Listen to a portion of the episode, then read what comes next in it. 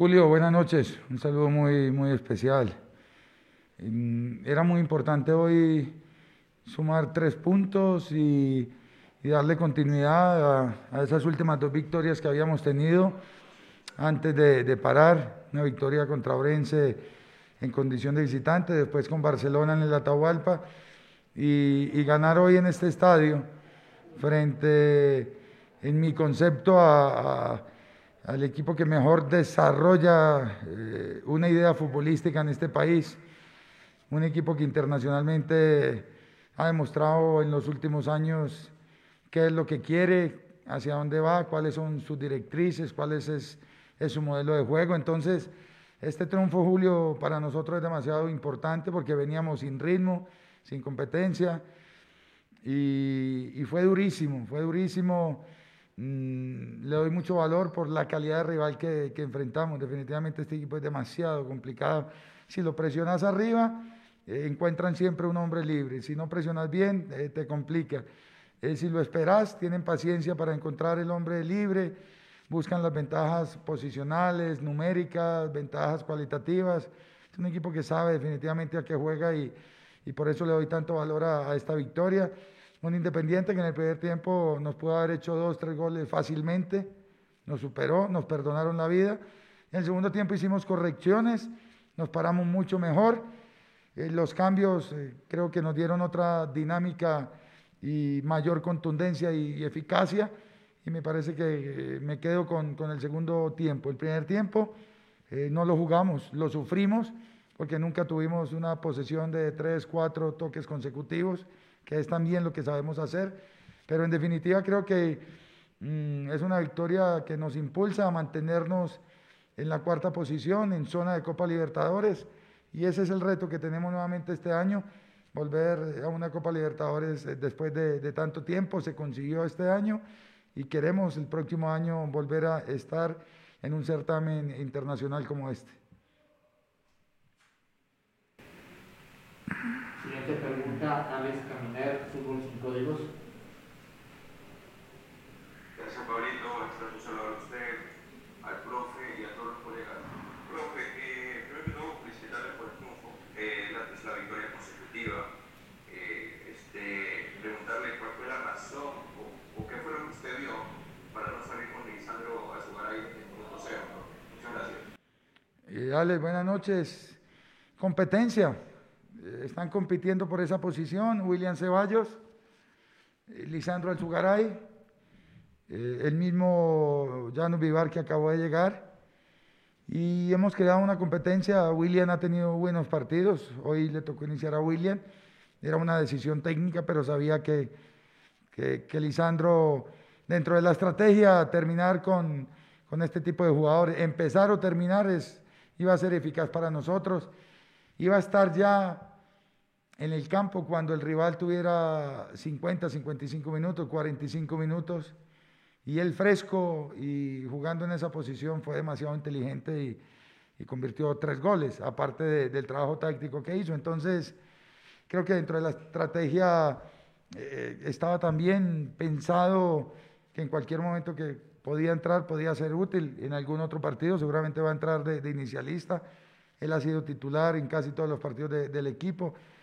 Eh, y ahora le tocó estar afuera y, bueno, me alegra contar con, con esta clase de, de, jugadores. Última pregunta, Gonzalo Guamán, Supercap 1200. Muchas gracias, buenas noches a Pablo Trujillo, los colegas. Señor Escobar, buenas noches. Eh, era sistema táctico, el primer tiempo un poquito atrás, no tanto, pero un poquito atrás la católica Independiente llegó más, pudo haber hecho uno o dos goles en el primer tiempo. Para el segundo periodo, ¿usted ya tenía en mente sus cambios qué? Que sale a jugar, que sale a, presionar arriba. ¿Cómo planifica usted ese partido? ¿Cómo, decidió eso, señor Escobar? Buenas noches. Eh, buenas noches, un saludo muy, muy cordial. Creo que, que en el primer tiempo mm, el plan era recuperar en zona media porque ellos jugaban con tres centrales, con carrileros ofensivos eh, como Hurtado y Sánchez, y sabíamos que no iban a jugar con, con carrileros y extremos. Entonces, si le recuperábamos en la zona 2, los carrileros de ellos iban a estar muy avanzados y, la posibilidad era de salir en transiciones rápidas. Pero el, el, el, mayor problema en el primer tiempo fue que no tuvimos el balón, lo perdíamos demasiado fácil.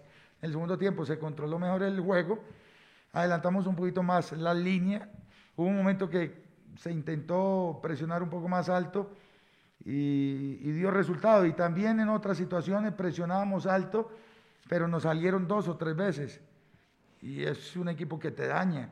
Entonces eh, era tener la paciencia para interpretar que en el segundo tiempo los dos volantes centrales no, no, no tenían que estar más cerca de los dos centrales de nosotros, porque Bauman y Escobar se movieron muy bien en la primera etapa en esa zona de intervalos, y eso creo que lo corregimos.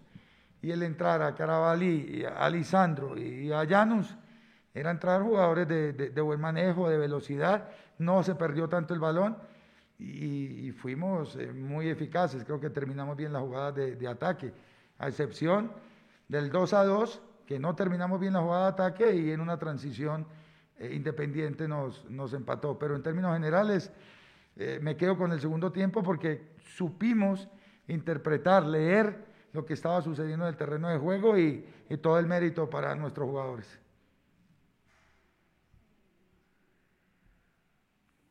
Gracias al profesor Santiago Escobar, director técnico de Universidad Católica. Feliz noche para todos. Continuamos con la rueda de prensa. Le damos la bienvenida al profesor Renato Paiva, director técnico de Independiente del Valle. Primera pregunta, Julio Paredes, La Redonda. Gracias, Pablito. Profe Renato, una buena noche para usted, para los colegas. Un abrazo a la distancia. Profe, ¿cómo encaró estos 90 minutos de fútbol cuando comenzó con una transición importante, llevando bien al rival a su terreno? pero se fue quedando. En el primer tiempo tuvo para marcar unas dos conquistas y está tranquilo. Lo del segundo tiempo le dibujó absolutamente todo lo que usted tenía planificado. Cuando con Bauman se puede decir de que tiene seguro el gol, pero el equilibrio atrás. Habrá que seguir trabajando, propio. Una buena noche, un abrazo. Hola, buenas noches, un abrazo. No, es un partido raro porque hicimos mucha cosa para ganar y mucha cosa para perder o para no ganar. O sea, lo más difícil lo hicimos, que fue empezar ganando. Dices bien, primera parte ya podíamos estar ganando. Después en segunda parte hicimos lo más difícil, entramos muy bien en la segunda parte, muy bien, generamos el gol y más oportunidades, casi Católica no salía. Y después de hacer el 1-0, Uh, sufrimos dos goles que no pudimos, tres goles que no pudimos sufrir. Los dos primeros balón en nuestra posesión lo perdemos uh, en una zona donde no podemos perder el balón, donde tenemos que ser prácticos, errores individuales de mucho también de la juventud, pero errores individuales en el primer gol y después en el segundo gol uh, lo mismo. No podemos estar con un balonazo largo y, y, y, después llegar en cuatro jugadores de Católica a nuestra área llegar en dos de Independiente. Eso no podemos. No podemos ser un equipo que solo juega para adelante y juega muy bien para adelante, pero después para atrás uh, hay que hacer más, porque la verdad es que me queda esa imagen. El segundo gol de Católica son cuatro jugadores que están dentro del área de Católica contra dos de, de Independiente y es un, balonazo largo y tendríamos tiempo para hacer esa cobertura defensiva. No la hicimos y fuimos penalizados. Después, otra vez atrás del resultado, conseguimos el 2 a 2 y, y nuevamente un, un, gol que no puede pasarse. Esto no puede pasar, es un balonazo largo, es un duelo, perdemos el balón. Um, y, y no, no, puede pasar. Esa es la realidad. Defensivamente estuvimos muy mal, muy mal, en cuestiones individuales y también colectivas. Tendremos que percibir que todos atacan y todos defienden, todos tienen que atacar, todos tienen que defender.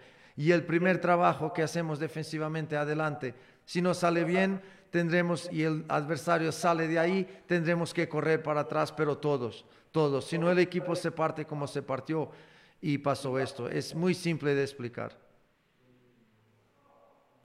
Siguiente pregunta, Alex Caminier, Fútbol sin Códigos. Muchas gracias, Pablito. Un placer saludar a usted, al profe Paiva y a todos los colegas. Eh, profe Paiva, dura derrota para los Rayados. Eh, ¿Cómo cambiar la página para el partido del miércoles donde enfrentarán a uno de los punteros del, eh, del Brasilerado? Muchas gracias, profe. Gracias. Bueno, con esta actitud, en, en especial defensiva, si tenemos, tenemos la percepción del juego solo para adelante y no tenemos para atrás, va a ser casi imposible ganar a Bragantino. Eso lo digo ya aquí casi imposible, porque jugamos contra una muy buena equipa, tal vez la equipo, el equipo más completo juntamente con Palmeiras con que, con que jugamos hasta hoy. Es el puntero del campeonato brasileño, no es por acaso. Juega muy bien uh, en ataque, defiende muy bien, tiene muy buenos valores individuales y nosotros si somos 50% de equipo, solo para adelante podremos hacer goles. Eso sí, no tengo dudas que podremos hacer goles a Bragantino, pero también los vamos a sufrir como sufrimos hoy. Y eso no puede ser. Tenemos que ser más prácticos. Estamos ganando. Tenemos que ser más prácticos, menos errores, gestionar más el balón. No lo hemos hecho. Pérdidas de balón estúpidas, falta de sacrificio defensivo y claro, generó lo que generó. Y el miércoles, si repetimos uh, esta situación, se va a pasar lo mismo y se va a pasar siempre, porque el fútbol hoy en día son todos atacan y todos defienden. Y si el balón se acerca de nuestra portería, no pueden llegar adversarios que no sea en un contraataque 4 para 2. Y no fue un contraataque, no fue una cuestión de equilibrio, fue un balonazo. El balón fue por el aire, unos corrieron, otros no corrieron. Y esta es la situación. Última pregunta, Gonzalo Mamán, Superca 1200. Eh, muchas gracias, Pablo. Gracias. Señor Paiva, buenas noches. Un primer tiempo bueno e independiente, con ocasiones de gol que lamentablemente no se convirtió. Y un segundo tiempo con las fallas que usted ya comenta. ¿Cómo toma este resultado usted personalmente? ¿Y cómo confía en sus jugadores para levantar el ánimo y el miércoles en un partido clave internacional, que estén tranquilos y que hagan el fútbol que, eh, hemos visto que tiene Independiente. Con esas inquietudes, buenas noches, señor Pau. Buenas noches, Gonzalo. Siempre es lo que yo digo. Eh, el fútbol es un juego que tiene que jugarse de forma completa. Tú no puedes ser un equipo que ataca muy bien, muy bien, muy bien y después defendes mal. Y eso no te va a dar ningún título. Vas a ganar unos cuantos partidos, pero vas a perder otros. Y eso se está pasando en esta temporada. Hubo partidos en que esto se pasó y tendremos que ser más rigurosos en cuestiones defensivas porque yo entiendo que no da mucho placer correr para atrás en dirección a nuestra portería, correr sin balón, por eso yo digo, la posesión de balón es muy importante, porque defiendes con el balón y no tienes que correr atrás del balón. Si no, que, no consigues estando ganando 1-0, llamar al adversario, manejar el balón, estar tranquilo, quieres siempre arriesgar, quieres siempre hacer una cosa que es más difícil que jugar sencillo, como fue el primer gol. Después no hay milagros porque los jugadores adversarios tienen calidad. Hemos jugado contra un muy buen equipo. Dar la enhorabuena a Católica, que no lo he hecho, por su victoria, que es un equipo muy bueno, no es por acaso que gana Barcelona, que gana nosotros, muy bien organizado, con un gran entrenador y muy buenos jugadores. Si estás ganando 1-0 y y no sabes manejar el tiempo, el espacio, el balón para que el adversario corra detrás del balón, tienes lo que yo he dicho, está el partido controlado y lo dejas de estar controlado por tu error, por tu culpa. Y esto tiene que cambiar, porque no es de ahora, atención, este equipo no es de ahora, que marca muchos y sufre muchos, porque es una mentalidad que tiene que cambiar mentalidad defensiva también. El partido tiene momentos y tendremos que interpretar todos los momentos como, como debe ser, de forma profesional. Y nosotros no lo hacemos, pensamos que el fútbol es solo para adelante, es solo hacer goles, es solo generar oportunidades, pero todo ese sacrificio, todo ese esfuerzo, toda esa capacidad mental y de trabajo que hacemos para adelante, tendremos que hacerla para detrás. Si no, como digo, vamos a ser siempre un equipo que va a ganar algunos partidos, que va a hacer unas muy buenas exhibiciones, va a marcar muchos goles, pero va a sufrir muchos goles. Y los errores individuales, no podemos hablar ahora siempre de errores individuales. Hoy existieron, contra Delfín también existieron, pero también hay colectivos. Como yo digo, un adversario que no sea en contraataque no puede llegar 4 contra 2 a nuestra área. Algo se pasa mal y eso tendremos que corregir. Agradecemos la presencia del mister Renato Paiva, director técnico de Independiente del Valle. A ustedes por su presencia, muy buenas noches.